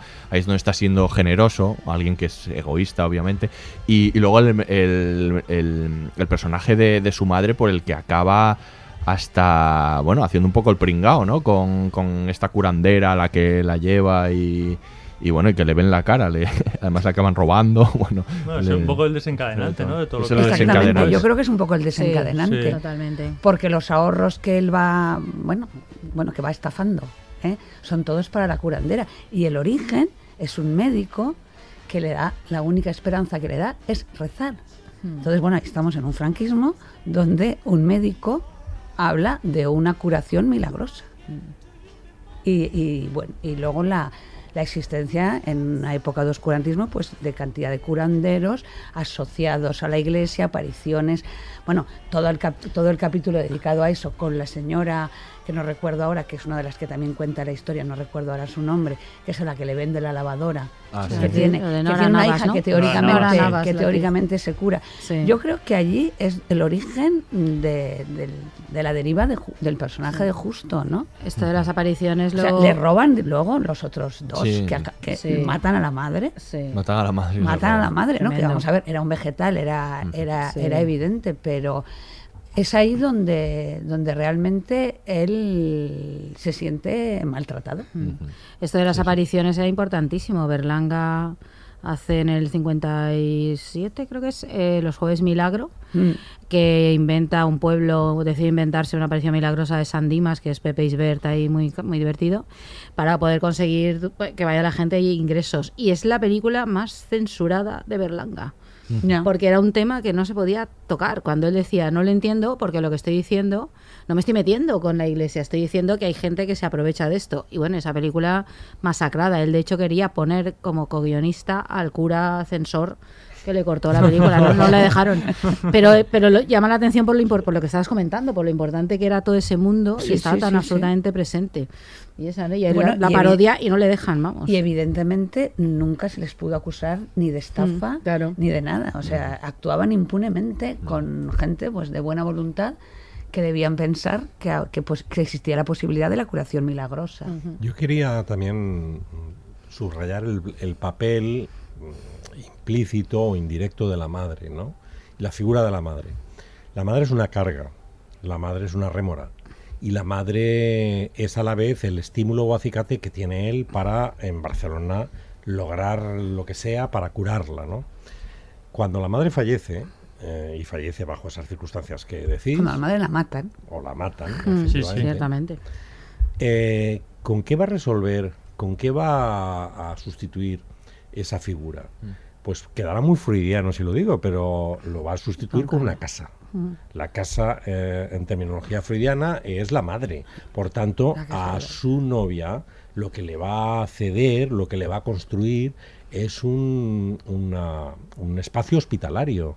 Él vive en peligro constantemente. Por tanto, esa torre que está en las afueras, que está en el campo y que construye para su prometida, o quien quiere que sea su prometida, pues es en el fondo una reconstrucción también de la madre. Uh-huh. Y por tanto de el afecto que probablemente tuvo, del cuidado que le dispensó antes de que quedará como un vegetal. De un hogar que nunca tiene, ¿no? Claro, es que nunca lo tiene, va de acá para allá, nunca tiene ese refugio al que irse. No, está, no, esto no es muy determinante en varios personajes, ¿eh? Sí, el hecho de que sean huérfanos, ¿no? Sí, policía, Karma. Claro. Y lo dicen en un momento también, determinado, ¿no? Lo comentan, lo de ser huérfanos. Sí. No, son huérfanos. Y que buscan otros, pues, quizá en los amigos, ¿no? Bueno, el policía familia, llega a decir, ¿no?, que su padre es Franco. Sí, efectivamente. Efectivamente. Sí, como padres no, en el libro, no elige bien. En el libro creo que el policía, que no es andaluz en el libro, no. Dice que por fin conoce la familia con su pareja, que sí es andaluza, y como que se juntan, hay mucho, y pues ahí dice que por primera vez conoce lo que es una familia, pero sí, todos están como en busca, ¿no? Como huérfanos, como desarraigados. Sí, todos, sí, por eso buscan como un núcleo, ¿no? Y cada uno pues, de una manera u otra, ¿no? Y por eso precisamente los hijos de la Gauche Divine, de la burguesía catalana, que empieza a romper con los moldes del franquismo barcelonés, viven de manera irresponsable, viven de manera jovial y no parecen tener graves dificultades, no solo materiales, sino personales, excepto aquel que es homosexual, claro, que ese sí que lo va a pagar. Pero el resto vive cómodamente instalado en un mundo, en una burbuja, digamos, sin conflicto, gracias a que sus padres son los gerifaltes del régimen en la Barcelona evidentemente franquista. Hubo una Barcelona franquista. Claro que hubo. Bueno, y luego también, por supuesto, el comisario Landa es este personaje que revienta en un momento dado de la serie, que aparece, ¿no? Y que tiene esta fuerza arrolladora, el personaje muy, muy magnético, ¿no? Que aparece y que, como decíamos, yo creo que Karra Elejalde le sabe dar ese punto, ¿no?, diferencial para hacerlo un malo fascinante también. Bueno, lo más aterrador es que es un personaje culto. Claro. ¿No? Eso es precioso, ¿no? Como utiliza la cultura. Porque tenemos esta idea preciosa y utópica de que la cultura nos salvará, ¿no? Y el ser cultos presupone ciertos valores, pero esto no es verdad. No, claro que no. No es verdad, no garantiza nada la cultura. Puede ser un torturador nazi y puede ser un comisario. Bien lo saben los políticos, que la cultura es una herramienta que se puede utilizar de muchas maneras y por eso constantemente se intenta controlar, mover, diezmar. Por eso es tan importante también, que por eso cuando a veces dicen, no vale la pena las batallas, sí que valen la pena. Vale. Si hay alguien dispuesto a cercenar una obra cultural, hay que seguir. No recuerdo en la novela el personaje de Landa, no la he vuelto a leer desde hace 2 años. No recuerdo si el personaje de Landa tenía tanto interés, porque no, es mucho más parco, o sea, quiere decir, sí, no es tan... porque en la novela, sin embargo, justo estudia, cosa que en la serie no. Entonces aprueba y consigue entrar en Derecho y lee. Entonces, en la novela no es el único personaje. Incluso Landa no aparece como un personaje. Yo creo que el personaje Landa es un personaje mimado en la serie. Sí, completamente. Sí, mimado. Frente al franquista brutal e ignaro, absolutamente ignaro, Karra Elejalde construye, pues, un personaje que puede ser brutal y a la vez refinado. Claro. Que puede escuchar una pieza musical con gran arrobo y a la vez ser... Es un personaje que irrumpe. Sí. Si no, irrumpe en la comisaría. Irrumpe. Viene a sustituir al blando. No, y su presentación es extraordinaria. El modo en que está presentado en la serie, porque no te esperas que a esas alturas de la serie de pronto aparezca algo tan potente. En teoría tú crees que ya están como todos los elementos ya están colocados, y tampoco es habitual que así de pronto a mitad de serie te aparezca un protagonista, porque en el fondo actúa como tal. Y claro, yo creo que ahí... hay una parte construida en el personaje, naturalmente, muy bien construida, pero yo creo que otra es parte de la elección del actor, lo cual también es sabiduría del director. Yo creo que tiene una dirección de actores excelente la serie. Y claro, yo creo que hay algo que aporta Karra, o sea que está adaptado probablemente a él, a la capacidad que tiene para que desaparezcan el resto de personajes cuando él está, porque es un tipo de actor, y aquí le dan un bombón de personaje que aprovecha absolutamente. Pero es lo que decíamos, rompe las costuras, es él. Creo que el personaje aparece tan avanzado, y en el momento que aparece tú sabes que es el verdugo. Claro, claro, es el oponente. Que va a marcar directamente. O sea, que si había alguna oportunidad de que justo se salvase... ahí se acaba. O sea, quiero decir, que sabes que este tiene una fuerza y es tan demoledor que va a acabar con... pero también acaba con el mismo. Sí, claro. Completamente, claro.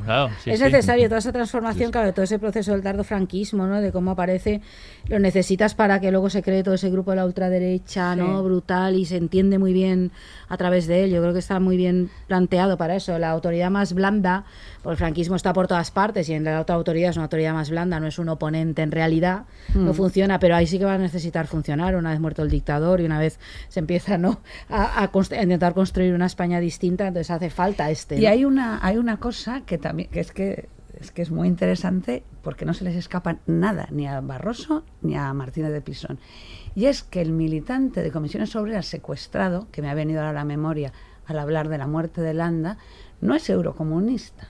Ah, no, eso es muy interesante. Entonces, eres comunista de los de verdad. Bueno, de verdad o... No, de los anteriores, de los del momento, los prosoviéticos. Entonces también pues está mostrando que no toda la izquierda, a la izquierda del PSOE, por decirlo de alguna manera, es un grupo homogéneo, sino que allí hay muchísimos... Entonces es un tipo que está en contra del eurocomunismo, por lo tanto está en contra de Santiago Carrillo. Sí. Sí, y un tipo muy duro, además está planteado como alguien pues muy muy rocoso, muy duro, como el propio Holanda, son así los dos, ¿no? Está la pincelada de los tratamientos con electroshock a los homosexuales, la pincelada de las drogas, la pincelada del comunista crítico con su propio secretario general.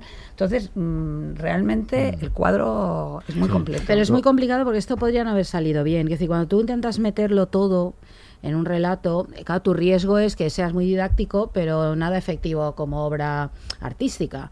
Y aquí no pasa.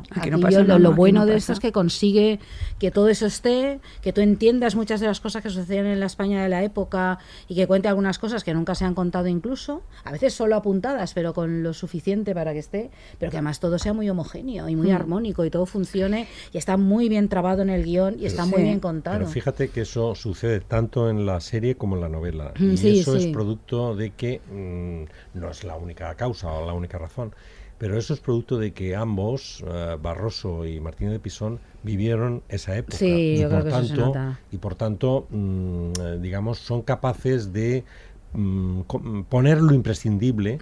Parece que hay mucho, pero no ponen mucho, ponen lo imprescindible para que el marco sea creíble, por tanto para que la serie o la novela sea verosímil. Y es perfectamente verosímil porque el encaje de las piezas es genial, ¿no? Y yo quería apuntar otra cosa en relación con lo que decías, lo de la cultura que no nos mejora necesariamente, ¿no?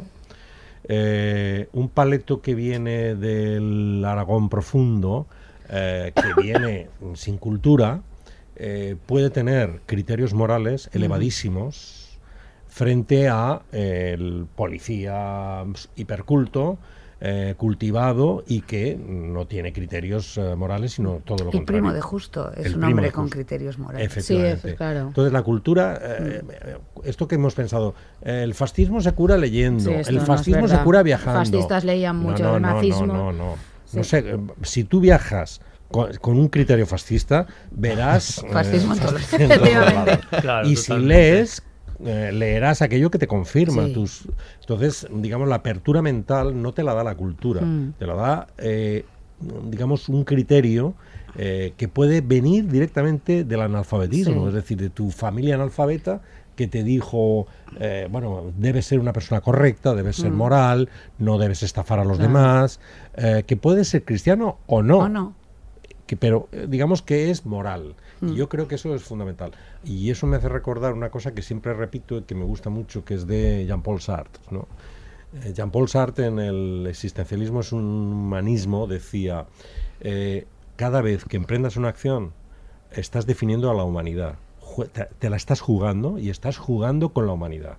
Por tanto, mira muy bien lo que haces, ¿no? Ya sé que es una exageración, bueno, pero yo creo que en estos tiempos no está mal recordar eso. Es aquello de si salvas una vida, salvas todas las vidas. Yo creo que es bueno para los tiempos que corren. Yo quería apuntar también algo del personaje de Carmen, ¿no? Sí. Que es un personaje moldeado por los hombres. Realmente ella... a Justo lo hubiera perdonado, le hubiera ido cobrando poco a poco la deuda, que dado lo bien que le iba Justo con la burguesía, se la hubiera saldado con relativa facilidad. Y es un personaje que en la novela ella habla de, yo no sabía entonces que yo era algo feminista, sí, ¿no?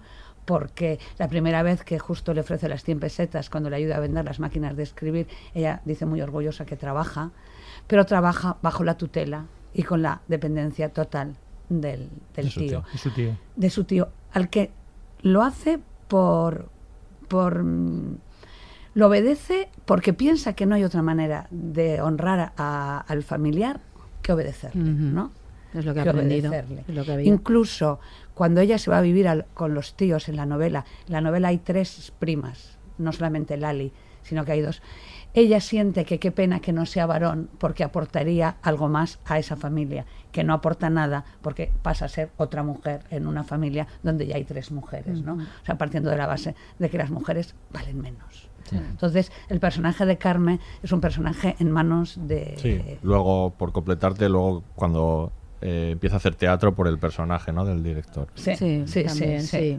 Pero también son los personajes con un arco narrativo más amplio, ¿no? Tal vez el de sí, dar más transformación. Bueno, porque por lo menos en la cultura encuentra un poco... Sí, porque encuentra... Claro, cambia mucho de ser la sobrina... un poco secundario, pero está muy bien contado. Sí, porque la sobrina tendera, ¿no?, que está ahí, es un papel como pequeñito, no está destinada a brillar, digamos, ¿no? Y encuentra el teatro, como el teatro la libera, ¿no? Y empieza ya a encontrar otro camino. Como en la novela también estudia filosofía. Eso está muy bien. Creo que en la serie, aparte, predomina mucho la idea esa de la muerte, del suicidio de la prima de Sea. Sí. Como que trata un poco de compensar, ¿no?, a esa familia. Bastante ha tenido con tener que superar la muerte de la hija, que esa escena es súper potente, ¿eh? O sea, como la plantea la serie. El segundo capítulo, efectivamente, que está ahí el rey, ¿no?, que le está Franco nombrando rey. Está jurando la sustitución, bueno, la jefatura del Estado. Por favor, esto es muy importante que os aparezca, ¿eh? Que recuerde de dónde viene el rey, y por lo que jura y lo que dice. Efectivamente, esto es muy importante haberlo puesto ahí. Ese comienzo es muy potente, efectivamente, porque nos sitúa, efectivamente, y la vida sigue. Y aunque está pasando un acontecimiento histórico, esa muchacha decide poner fin a su vida porque ella está en otro lado, ¿no? Que hay ahí como muy, muy, muy potente. Y yo creo que a Carmen le pesa mucho esa muerte. La muerte es fundamental en toda la serie. Tiene que ocuparse de sus tíos, de cuidarlos. Sí. Entonces, y de no defraudar, y de no salirse del guión escrito, ¿no?, que estaba... escrito ella creía que estaba escrito ese guión, aunque luego va descubriendo a medida que avanza que hay otras salidas y hay otras. Se casaría con alguien, tendría la tiendita, haría todo, pues lo que supuestamente ella es lo que eso creía, ¿no? O sea, menos mal que ahí el teatro, por lo menos en el. Bueno, justo primero y luego el teatro le hacen ver otros caminos. Además, hay otra referente que está muy presente en la adaptación cinematográfica y también, por supuesto, originariamente en la novela, que es la Escuela de Fotografía de Barcelona. O sea, la Barcelona que conocemos, por supuesto, depende de la que hemos visto o vivido, quienes tenemos ya una cierta edad, pero también de los documentales que nos han mostrado, pues, esa ciudad en ebullición, que está cambiando y transformándose. Pero la Barcelona fotografiada, yo creo que refleja muy bien los contrastes de esa circunstancia y de esa urbe, ¿no? Ignacio Martínez de Pisón elige muy bien con su editor, elige muy bien las cubiertas, las ilustraciones de cubierta, ¿no? Y en este caso no lo podemos ver, pero en este caso la ilustración de cubierta es de Eugenio Forcano y bueno, vemos a un individuo con aspecto de... Estás enseñando un libro en la radio. En la edición de 6 Barral. En la edición de 6 Barral. Un tipo de aspecto... Porque el actual ya lleva foto de la serie. Claro. Un tipo achulapado que está ilustrándose, le están lustrando los zapatos en la Plaza de Cataluña. Y yo creo que ese contraste, el tipo achulapado es alguien que viene con perdón, de la puta base. Y el que está lustrándole los zapatos es, en este caso, un industrial. Pierre Vilar cuenta en sus memorias, en sus memorias o en algún relato personal o autobiográfico, que una de las cosas que más le sorprendió cuando estuvo en la Barcelona de los años 30 es que estaban lustrándole los zapatos y él le mostraba con mucho orgullo su carné de industrial y se definía como industrial, ¿no? Bueno, pues aquí tenemos a un industrial y a un plebeyo. Pues hay otras fotografías que ahora estoy intentando recordar al autor y ya me da rabia, que son las de Somorrostro, todas las obras que se hicieron en Barcelona, donde se ve que las carreteras llegan justo a donde están las chabolas de los gitanos. Hay fotos de Colita, pero estas no son de Colita, ni tampoco son de Forcano. No, pero es la Barcelona, insisto, en los constructores que enriquecieron a toda esa burguesía y que compraron los emigrantes a buen precio. Uh-huh. Bueno, vamos acabando. Sí. Me estoy moderando, ya lo digo menos veces. Lo has dicho una vez. Esta vez. Vamos a escuchar el último corte y finalizamos. Lo curioso de Justo es que cada persona que le conoció cuenta una versión diferente. Fue comunista, fascista, manipulador, buen hijo, buen amante, estafador. ¿Quién era Justo Gil?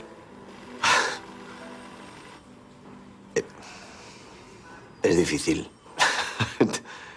Es difícil definir a Justo. Era muy divertido. Honesto. Con un gran corazón. Un seductor. Un pobre hombre. Un canalla. Un mentiroso. Un romántico. Creo que 10 años después sigo sin saberlo. Y no sé si lo sabré nunca.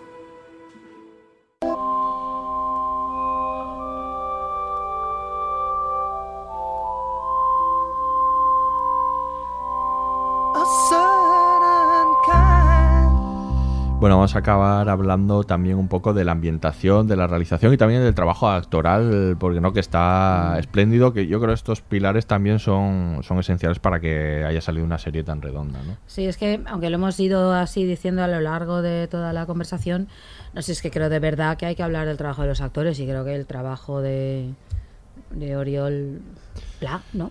Me ha ido completamente. Pla, sí. Es que es impresionante. Porque construir un personaje dificilísimo, yo creo. Omnipresente. Omnipresente, construido a través de los otros, consigue parecerte simpático. A veces le abrazarías, a veces le escupirías. Hay un proceso de identificación permanente con él, siendo que le ves hacer cosas absurdas. Algunas veces que le ves hacer cosas terribles y otras que dices, te vas a estrellar, o sea, esto no te va a salir, por mucho que te empeñes en tal.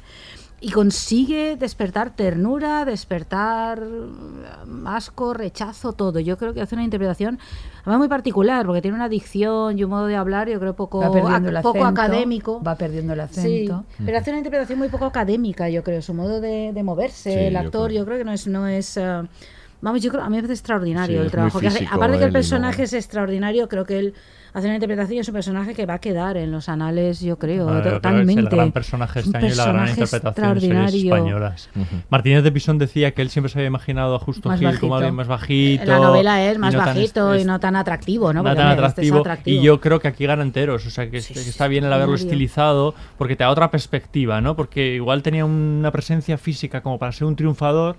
Y no, la vida nunca te lo parece. Nunca te parece un triunfador. No, nunca te lo parece. No, que va. Le quedan los trajes grandes. Sí, todo el rato. Sí, parece un crío vestido de mayor. Tiene este aspecto de adolescente. Por eso funciona también la relación con el niño, porque se entienden muy bien, porque al final él es un niño, o sea, acaba de salir de ese pueblo y ya a una gran ciudad que le está absorbiendo, ¿no? Y que le demole. Y luego Jesús Carroza, yo creo que haciendo del policía Mateo Guerrero. Las escenas de los dos, hay una complicidad y están maravillosos. Eso me parece muy importante, muy, muy importante para que nos creamos. Yo creo que ayuda muchísimo a la veracidad de todo, ¿no? Porque está lo de Karra que comentábamos, que es verdad que el personaje irrumpe como elefante en cacharrería, sí, claro, absorbe toda la energía, es el actor más conocido. Pero es otra cosa, el actor más conocido. Sí, y además es como muy estelar. Y Aura Garrido, que el Ministerio del Tiempo es bastante... Sí, no, es buena. Sí, muy bien. Y entonces, claro, porque sus interpretaciones son más sutiles, más de ir construyéndolas poco a poco, ¿no? Para lo de Karra es, entra ahí y ya eres de Karra, vamos, ya te compro, vamos.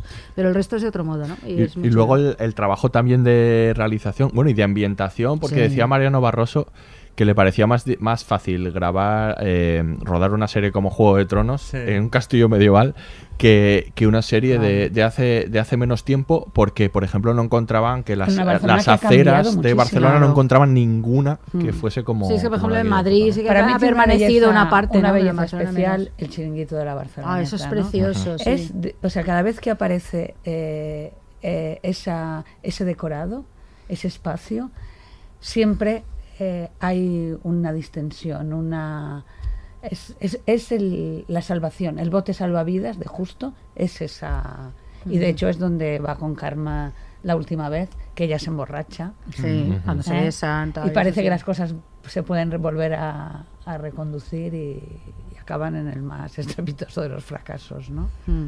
Pero fijaos que esta historia, tanto la literaria como la televisiva, la serie, ha alcanzado la perfección, diríamos, porque sabe combinar lo que es el marco general histórico, sin que didactismos y pesadeces tapen lo que es la intriga, y bueno, donde vemos cómo con dificultad los individuos se van a adaptar a una nueva circunstancia política. Y luego tenemos al personaje principal y sus adyacentes, que en el fondo no tiene una buena historia sobre sí. Su circunstancia va a ser patética, su final va a ser patético. Y yo creo que, por un lado, está el optimismo que genera, un optimismo con condiciones, el optimismo que genera la transición, el cambio político, y por otro lado, este pobre pelagatos que bueno, que creyó poder triunfar en la Barcelona de Porcioles y que efectivamente es engullido por el franquismo, engullido por sus tropiezos y, digamos, por su mala cabeza. Frente al mar, yo pondría la otra imagen que aparece en casi todos los capítulos, que es la fachada de la comisaría de Villa Layetana, ¿no? O sea, como la represión, el símbolo, bueno, con la carga que tiene, ¿no? De Casa del Terror. Sí, sí, porque, sí, de Casa del Terror, evidentemente, con esos sótanos que parecen túneles de metro, ¿no? Entonces es un poco como cuando se sacaba los calabozos de la Puerta del Sol de Madrid en las películas para hacer referencia a la represión, ¿no? Esa presencia de la fachada de la comisaría de Villa Layetana. Yo hay un par de nombres que me gustaría que surgiesen, que es el de Fernando Bovaira, que es el productor y que creo que es una de las personas que tiene mejor ojo en lo que concierne al audiovisual de nuestro país. Solo por referirnos al apartado, en el apartado cinematográfico tiene grandes hallazgos, como Amenábar, pero en cuanto a series, él impulsó la adaptación de Crematorio, que yo creo que es una serie, vamos, que marca un antes y un después, y que yo creo que El Día de Mañana bebe mucho de creo que son las dos esta mejores series, o sea, pues, detrás de ambas está Bovaira. Bovaira le encarga las series a Barroso, que Barroso había tenido un pequeño escarceo con las series, porque hizo una serie, Todas las mujeres, pero era muy para chula TNT, esa serie, que era muy bien, pero bonita, no fue... Era una serie muy bonita, muy rara y sí, muy bonita. Es curioso porque se pasó una cosa curiosa, se hizo como serie, pero luego, como no tuvo mucha trascendencia, se vendió como una película. Y de hecho ganó el Goya, el mejor guión adaptado, original, bueno, no recuerdo, ¿no? Y tiene otro proyecto. Ahora tiene otro para ETA. Yo creo, pero creo que Barroso ETA, ha encontrado... sobre ETA. Sabía que estaba haciendo una serie. Hacemos siempre esta comparación con las películas. Es una película. Esto es una serie. Está muy bien y está muy bien divididas las entregas, la carga, el principio, el final. No es una película partida, ¿no? Que en otras series parece que ese comienzo que decíamos del segundo episodio con súper potente, y hay finales que quedan muy alto o quedas muy por debajo. Y luego bueno, ya lo hemos citado, pero recordemos que en el guión está también Alejandro Fernández, que ha hecho ahí un mano a mano con Barroso, y el compositor, que aunque nosotros hayamos ido un poco con el rollo yeye, ¿no? Yeye. Efectivamente, vamos más de guateque, y con el temazo música... con el que cerramos, que es un temazo. La música está muy bien. Es de Vicente Ortiz Jimeno, desde que es de Castellón, ¿no? Y ha hecho una banda sonora súper potente. Muy bien, has hecho ahí un repaso para que no se nos quede nada, ¿no? Yo creo que hay que reconocerles. Es que me parece que es un trabajo, y el de Bovaira me parece que tiene un ojo. Fijaos que estamos hablando de una serie excelente, y luego celebramos casi como una anormalidad, como una excepción. Bueno, cada vez menos, cada yo vez creo. Menos, afortunadamente. Sí, porque el lastre de las series televisivas españolas va a costar mucho sacudírselo, Pero se están curando, yo creo que se están curando, se están tomando riesgos. Se están tomando riesgos. Si miras Fariña, Fariña es la otra gran serie del año. Otra serie excelente. Pero has citado Crematorio y El Día de Mañana. Entonces partimos de la base de dos novelas extraordinarias. Sí, sí, sí. O Entonces yo insisto en que hay que buscar en Marisa insiste. Sí, es que hay que adapten novelas. Bueno, de hecho, ahora se hacen tantas series, inevitablemente se recurre a los libros. Es curioso, y es una fortuna. Habéis citado Fariña, y es curioso cómo los personajes en Fariña son muy estereotipados.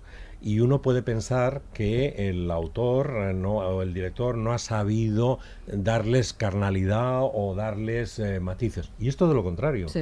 Es que esos personajes mafiosos actúan exactamente como los estereotipos en los que se inspiran. Aquí somos muy fans de Fariña. Ya podéis escuchar el podcast de Fariña, el de La Peste también, además, si queréis. Sí. Y también comparte algo con esta, algo que comparten estas series buenas, que es esta veracidad. Sí. La veracidad, que esto era algo que fallaba mucho en las series españolas. Son creíbles. Son creíbles, te las crees, es real, hay un realismo ahí muy bien logrado, muy trabajado y muy bien logrado. Yo creo que ahí se está ganando muchísimo. Sí, yo creo que ya hemos pasado la época de las familias y los desayunos. Bueno, y ahora viene Patria, ¿no? Claro, sí, exacto, no están declamando, están hablando. Están en ello. Ahí viene Patria, ¿no? Sí, Patria. Ojalá se materialice. Muchas ganas de ver Patria ahí en serie. Gigantes y bueno, vamos a ver. La de Urbizu, sí. Bueno, pues con esto nos despedimos, que nos quedamos sin tiempo. Justo, Marisa, muchas gracias por haber venido. Gracias a vosotros. Gracias a vosotros. Mikel, Aurea, nos despedimos hasta la próxima. El capítulo 3 va a ser muy especial. Promete. Ya lo decimos, estad atentos. Bueno, pues aquí se despide el Laboratorio de Investigación de Series, el único podcast seriéfilo que espera el día de mañana como si fuera ayer. Hasta la próxima.